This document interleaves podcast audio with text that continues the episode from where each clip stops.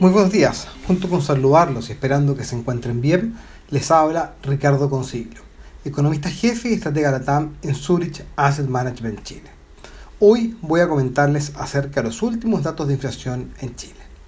La inflación para el mes de febrero desaceleró tanto en la inflación total como en la medición sin alimentos ni energía, es decir, la que excluye los componentes más volátiles de la inflación. Luego de la sorpresa inflacionaria que tuvimos en el mes de enero, donde la inflación se ubicó por encima de las expectativas del mercado, en el mes de febrero la inflación alcanzó un 0,2%, por debajo de las expectativas de mercado, con 8 de las 12 divisiones entregando incidencias positivas, mientras que 4 entregaron incidencias negativas. De esta forma, destaca la caída en alimentos y bebidas, los que cayeron un 0,5% en el mes, destacando la caída en el precio de la papa y del tomate, así como en otros bienes y servicios que disminuyeron en un 0,4%.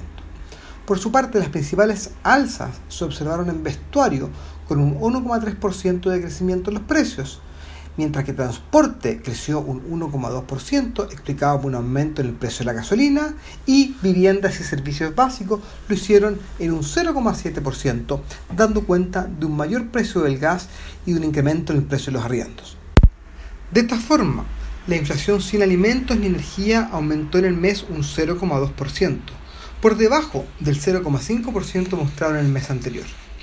La energía, en tanto, se incrementó en el mes un 2,2%. Con esto, la inflación en 12 meses desaceleró desde un 3,1% a un 2,8%, por debajo de las expectativas de mercado. La, la, inflación sin alimentos ni energía, en tanto, alcanzó en 12 meses un 2,4%, también ubicándose por debajo de la cifra mostrada el mes anterior de un 2,64%. Si bien la inflación estuvo por debajo de la meta del Banco Central, estimamos que podría ubicarse por sobre esta, pero que en ningún caso generaría presiones inflacionarias ni haría cambiar la política monetaria del Banco Central durante este año. Esta mayor inflación para este año se podría explicar tanto por el efecto de los retiros de los fondos de pensiones, así como también por efectos de oferta que han impactado algunos productos. El índice nominal de remuneraciones, en tanto, aumentó en el mes de enero un 1,1%, cifra superior al 0,4% que había aumentado en el mes anterior, con lo que los salarios nominales han crecido en 12 meses un 4,2% y los salarios reales lo han hecho en un 1,1%. Si analizamos estos indicadores por actividad económica, los sectores comercio, industria manufacturera y minería son los que anotan mayores incidencias anuales positivas de ambos indicadores.